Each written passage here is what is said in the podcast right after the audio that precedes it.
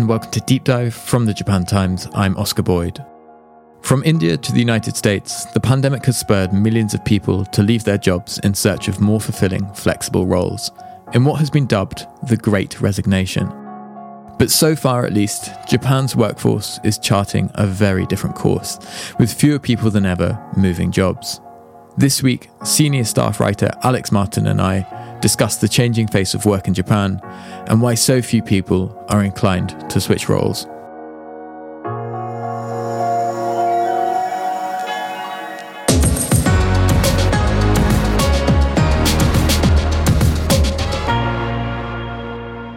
Alex Martin, welcome back to Deep Dive. Thank you so much for joining me today. Thanks, Oscar, for having me back. Great to see you again. So, in many countries, as the pandemic took hold, we started to see reports of people switching job en masse. And this has been called the Great Resignation or the Big Quit by a lot of Western media. What's been happening in the labour market overseas? Well, according to reports, for example, in the United States, I think back in November last year, 3% of the workforce, that's 4.5 million people, quit their jobs, which is, I think, perhaps a record high. And uh, it seems to be a phenomenon not just limited to the United States, but uh, also in Europe, um, in Australia, also in India in the tech sector. I think we're seeing a lot of people sort of reconsidering their uh, job priorities and uh, moving around. And what are some of the main reasons that people are leaving their jobs or changing their career paths? What we're seeing is, you know, people who are either burned out or finding different new opportunities with better pay and better conditions. People in the, uh, the health uh, healthcare sector, um, nurses, uh, doctors, people who are the, on the, the, front lines of uh, COVID. I think many of them have, you know, they're really tired, they're burned out. You can imagine, you know, the pressure they've been going through.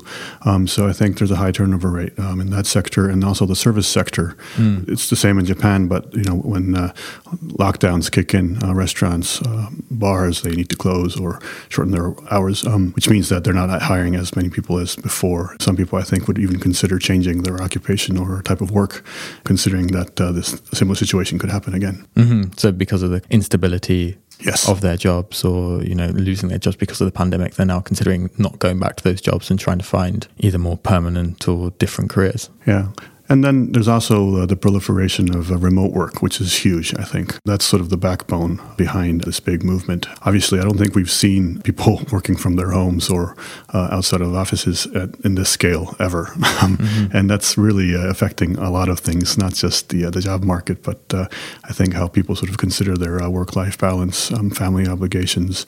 That's another big factor, I think. Let's move to Japan then. Japan has never had the kind of hard, hard lockdown that we've seen in, for example, some areas of the United States, but it has had its state of emergencies. It has had requests for people to stay at home, to work from home where possible. So, at the beginning of the pandemic, when the first state of emergencies were introduced, how did working habits begin to change? Well, as with many other work related customs in Japan, things are a little bit slow here compared to uh, perhaps the US um, or other countries that have digitized quickly. In terms of remote work, the government was really uh, pushing for it, obviously, um, for obvious reasons. Um, however, it took a little while, I think, before uh, corporations started to actually implement uh, this type of work uh, system. Um, the big ones started off first, uh, the tech companies. I think the smaller firms, the small and mid-sized firms, uh, manufacturers, they were a bit slow to sort of catch up on this um, because of lack of software or hardware. A lot of the cases I've heard is, are that the, the old bosses they just don't like people working from home because they can't actually watch over them. They get anxious that you know uh, are, are they actually working or are they taking a nap or doing something else? That ingrained sort of uh, culture where a company and its employees are considered family, and this goes back to the lifetime employment system and uh, things like that. And once people start working from home, it's very hard to grasp what they're doing or what they're thinking. So uh, some companies or corporate uh, CEOs uh, were perhaps um, not really happy about that. It took a while for uh, a lot of companies to actually start implementing this system. Yeah, I remember in kind of the early days of the pandemic, there were stories about people being forced to come into the office basically just because they needed to use the traditional Hanko seal to sign off on documents and nothing could be done electronically. So it was really hampering the efforts to actually yeah. digitize things or get people working remotely properly. Yeah, I remember doing a story last year about how remote work wasn't really working in Japan, and one of the people I interviewed, a lady, I think in her 30s or 40s, who, works for a, an internet sort of web magazine. you would assume that you know a company like that would be very sort of advanced in terms of uh, remote work and teleworking, but it's the same thing that she mentioned. Uh, she was asked to come in at least you know a few days a week, and uh, she recalled one meeting where uh, so they have a client, and the client is on Zoom or uh, some kind of video chat. They're talking on the other side, and then they're all the rest of the people in her team are like crowded into this room, staring into the video screen. and obviously, there's no sort of uh, social distancing among themselves, and they could might as well go go home and you know join the uh, chat from their own uh, yeah, yeah. homes, but they come into the office anyway and crowd in together. And but things like that, I think, uh, still persists to uh, to some level.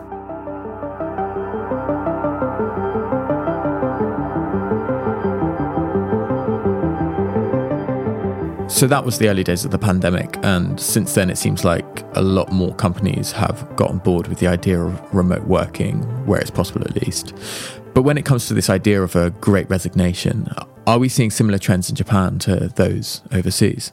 Uh, in terms of hard statistics, uh, the answer is no. In fact, I think the rate of people uh, hopping jobs, changing jobs, has uh, even decreased um, during the pandemic. However, um, there has been some statistics taken from government surveys indicating that people who haven't yet, but people who want to change jobs, they're actually uh, climbing quite uh, at a, at a fast pace. So 2019 pre-pandemic levels compared to last year, I think the survey shows there used to be 8 million people who were considering changing jobs. Now it's about 8.5. So that's half a million people over the past two years who are considering changing jobs, but they haven't.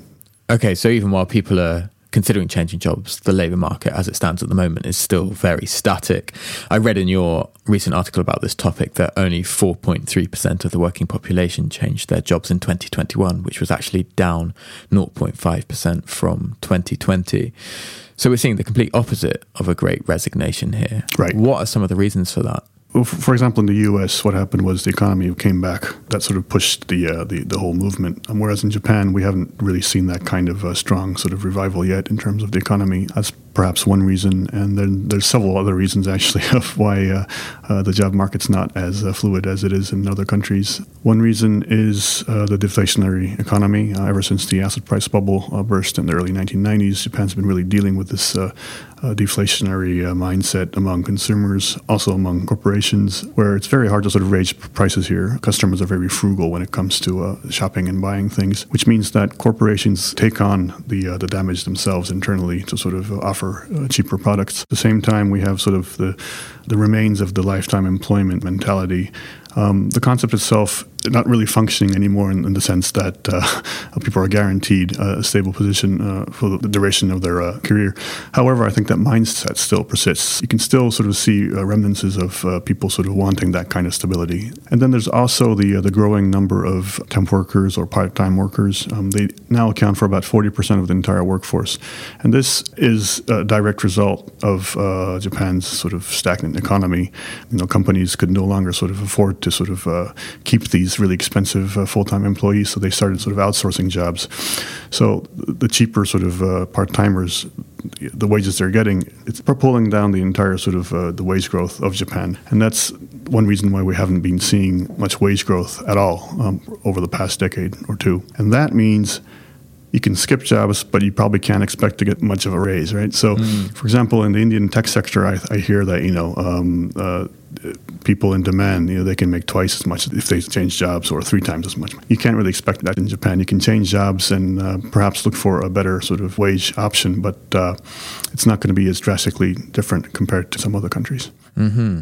So, all these factors taken together the lingering habits of the lifetime employment system, a deflationary mindset that means companies are unwilling or unable to raise salaries, and a general lack of wage growth across the economy these are contributing to both a sense of risk aversion and a lack of incentive for people to try and shift jobs? I think so. As I mentioned, it is changing, especially in the tech sector. You know, if you're working for a startup or you know if you're a part of a startup community, changing jobs isn't as a thing as it was before. People do it frequently, but I think the general feeling is that you know, let's say I'm a thirty-something Japanese corporate employee and I've hopped jobs eight times over the past fifteen years let's say I tell that to uh, someone my mother's age, perhaps mm-hmm. someone in their 70s, mm-hmm. they would be like, eight times? You know, what, what, what are you doing? You must, there must be something wrong with you, right? Mm-hmm. So I think there's a sort of a, a generational gap in terms of uh, how people perceive uh, changing jobs. Also, um, there's the seniority based wage system, which is, I think that's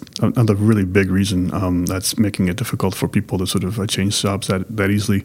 Wages are based on uh, when you join the company and how long you spend time in the company. This goes back to the uh, the concept of you know lifetime employment and dedication, which is fine when it was working. But the thing is, like when the job market becomes a little bit more fluid and people start coming and going, that kind of system is not very flexible in terms of uh, accepting um, other talent. And I think that's an ingrained sort of corporate system that's been sort of uh, hampering uh, this kind of uh, uh, labor market fluidity. Turning to the service sector for a moment, I feel like when I've walked around Tokyo recently, I've seen a lot more restaurants with staff wanted signs in the window. It certainly feels like more have them now than they did pre pandemic. And I know that there's been reporting on how the restaurant industry and places like convenience stores are facing labour shortages at the moment.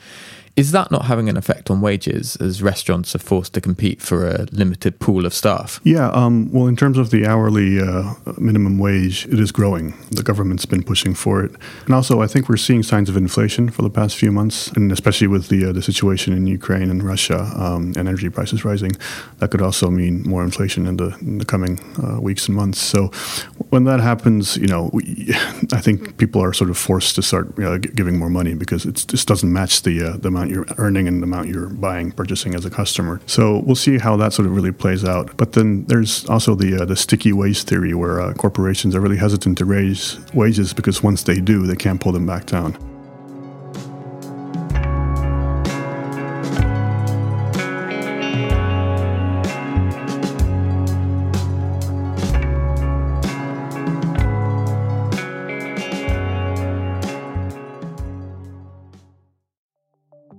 Looking for a new job? Then today's sponsor might be right up your alley. Today's episode is brought to you by RGF Professional Recruitment Japan, the bilingual arm of Recruit. Japan and Asia's largest recruiting and information service company, helping thousands of people every year to unleash their potential.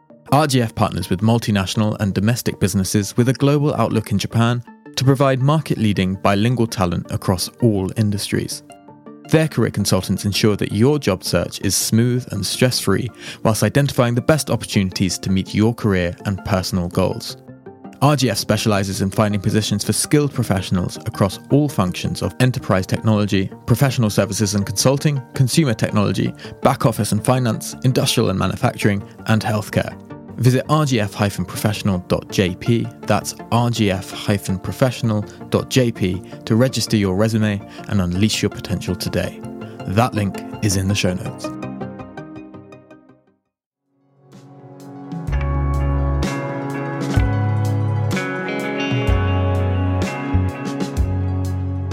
So the data shows there's no real evidence of people in Japan switching jobs en masse uh, no real evidence of a great resignation. But what changes have we seen to the ways in which people work over the pandemic? I think one big change. Um, so, job hopping isn't a really thing yet, right? Um, it could be a thing in the coming years, but at this moment, it's not. However, what we're already seeing is, uh, I mean, and the government's been pushing for this too. But there's a word called fukugyo, which is uh, a side job. And they really have been pushing for people to start you know, getting side jobs uh, for various reasons. One, because I think uh, the pension system is not, if we reach that age, perhaps we're not going to be getting as much as uh, our uh, mothers or fathers because of Japan's demographic outlook.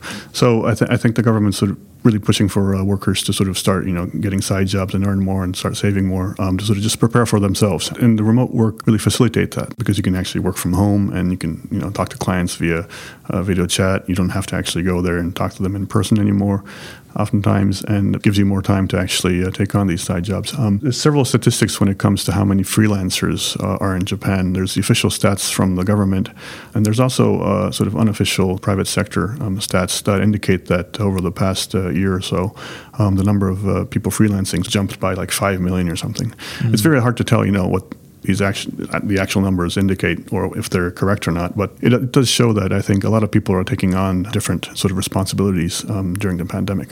And what do you think the future of remote work will be in Japan? Because it does feel like a lot more companies are on board with the idea now that we're entering the third year of the pandemic. And I think the most extreme example of this that we've seen in Japan is Yahoo, who said in January of this year that it would be allowing all 8,000 of its employees to work from anywhere in the country. Yeah, Yahoo Japan was really quick. I would assume they probably had a system, internal system, where they sort of measured output and uh, location, and et cetera, and they figured out that you know people can actually work from anywhere they want to, and we can actually produce the same amount of uh, quality work. And it's an it's an extremely strong recruitment tool. If you're uh, an engineer and you're looking to find a, a, nice job in Japan from you know Fukuoka, let's say, or Sendai, or somewhere else, and you see Yahoo Japan saying that you know you can work wherever in Japan you want to, and like yeah, you know. So I would it's a very sort of clever move because uh, it you know makes headlines and it also really appeals your company. So I think stuff like that, um, a lot of other corporations are going to start copying pretty soon. So you think that remote work will become a permanent feature of Japan's work culture? At least for the big tech companies, I think so. Once the competition kicks in for talent, I think uh, we'll see more sort of corporations um, introducing much more flexible sort of uh, working environments. But perhaps not small to mid-size or more traditional companies then? Yeah, I think we'll. I mean, this is just you know me from reporting over the past two years or so. I think there's going to be a big divide. Um, we're going to see the big tech companies really embracing this, and then the smaller sort of uh, uh, or small and medium-sized companies. Some might, some may not. Some experts, at least, are seeing the starting to see the end game of COVID. We don't know yet, but uh, mm-hmm. if that is the case, um, then uh, if people can go back to the office and if these corporations, if they have resisted teleworking until now, then there's no reason for them to embrace it. Mm-hmm. Does that mean we're not seeing much in the way of demand from employees for the ability to work from home? From the workers' standpoint, I think uh, a lot of surveys indicated that you know one of the priorities that most workers want when they're looking for jobs is to work remotely.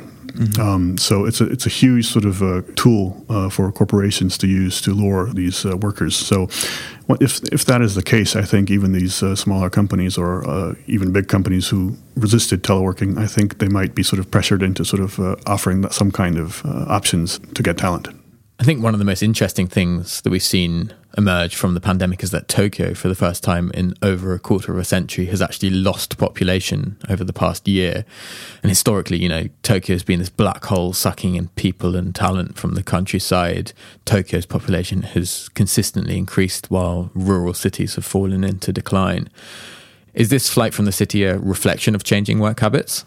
Well, initially, COVID and social distancing and the fact that Tokyo is just extremely crowded um, turned some people off, and people who had the option to uh, move uh, moved. I think that was the initial trigger. And then I think once remote working kicked in, people realized that they don't really have to be in Tokyo to work. Um, so a lot of people move to the suburbs, perhaps to the nearby prefectures, or even somewhere completely different. Um, I've talked to several people who've actually done that. Um, even in the story that uh, we're talking about today, Yamazaki-san, who worked at Olympus Corp, um, I think he moved from Tokyo to uh, Ina in Nagano Prefecture, and now he uh, subcontracts work from three different companies, makes around the same amount of money he did in Tokyo.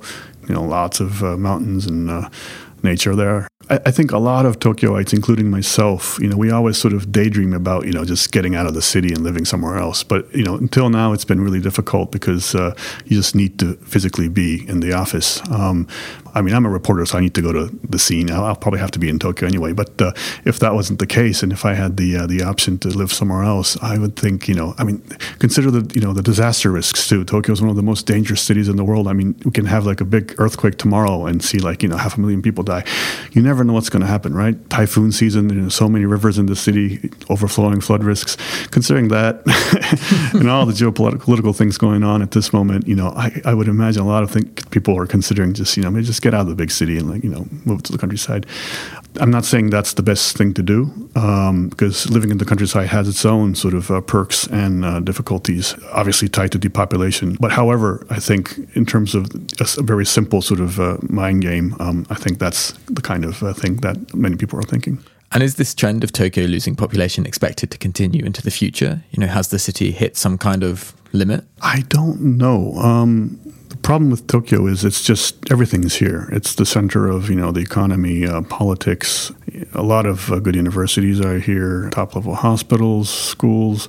So you know it's just has everything. And I don't think that's really going to change. My personal take is that we probably won't be seeing uh, a big sort of uh, exodus from Tokyo in terms of the working population. However, I would think the uh, the remote work and teleworking and uh, this flexibility would allow a lot of workers to perhaps sort of uh, spend uh, significantly more time outside of Tokyo. Mm-hmm. So maybe they would have like a small apartment here and then maybe a, a, weekend house somewhere else.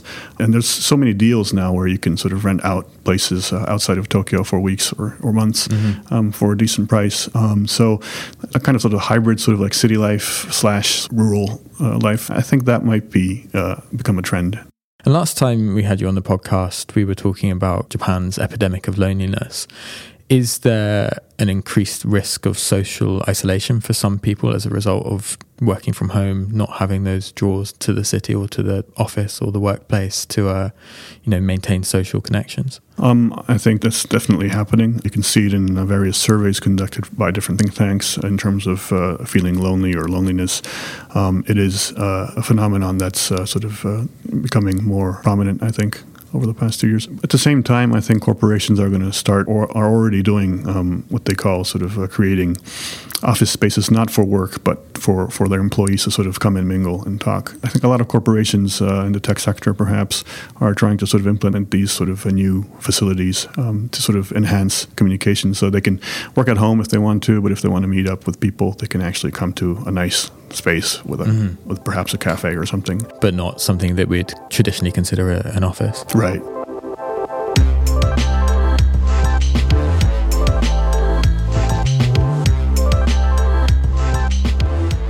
One of the things in your article that you wrote about is that you said if there's a silver lining to all this, it could be how the big shift towards working remotely is redefining the relationship between job obligations and family. What did you mean by that? So what's been happening in the past was uh, if you're a professional and uh, let's say you're a female and you had a kid, um, a lot of times you would take maternity leave and that would potentially mean that you're sort of uh, derailed from the corporate sort of ladder. Whereas in terms of uh, remote working, let's say you need to take care of your kid and go pick him up at 5 p.m. every day, so you can't you know work late hours.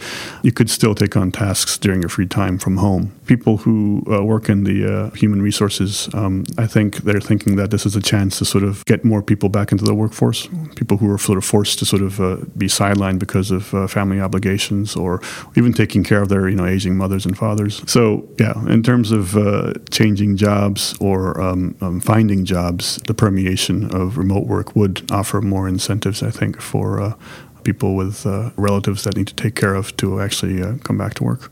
My final question to you Japan has notoriously long working hours and is also recognized as having the lowest productivity of any country in the G7.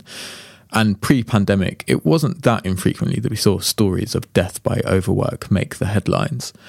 In conversations about the great resignation overseas, you often hear that one of the more positive effects of people resigning en masse is that it puts more power into the hands of employees because companies have to compete over them, and that allows workers to demand better working conditions from their employers. If Japan doesn't go through a similar process, do you think that there might be a missed opportunity for the country to reform some of the more negative elements of its work culture? Yeah, I think a lot of corporations are realizing that you know just having their employees work long hours may not equal productivity. Um, so they're trying to cut down on that.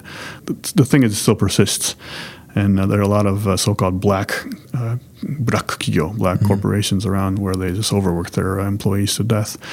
And unless the economy really sort of revives and uh, the wages go up and workers' incentives to find better jobs really gets a boost, I think that kind of uh, sad phenomenon is going to persist. So it really depends on how Japan performs, I think, in terms of uh, its economy and what they're going to do with the, uh, the, the huge population of uh, temporary and uh, part-time workers. They need to, you know, get more skills to make more money in, in, in the labor market. But who are who's going to be offering these uh, chances to get these necessary skills? Um, and the government again has been pushing for this kind of thing, but so far I don't think we've been seeing uh, much changes there. So we'll see. Well, Alex, thank you so much for joining me today. Thank you. Thank you.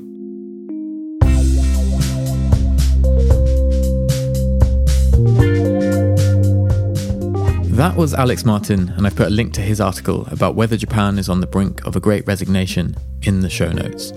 You can also find a transcript of this episode on the Japan Times website. Also in the news this week, the government says it is considering lifting the COVID 19 quasi state of emergency for 18 prefectures, including Tokyo and Osaka, when those measures expire on March 21st, as long as the new infection data meet the criteria for lifting the emergency. Reflecting falling case counts, on Saturday, Prime Minister Fumio Kishida said that he plans to restart the Go To Travel tourism campaign telling reporters that the government will make preparations so that the campaign can be resumed promptly when the appropriate time comes. More news from Japan on the Japan Times website. This episode had editing help from Dave Cortez. When I asked Dave what his favourite podcast is to listen to, he told me it's This American Life. I asked him why, and he looked at me with this long, piercing stare and simply said, You know, it just has everything, and I don't think that's really going to change. We'll be back next week, but until then, as always, podskaresama. sama.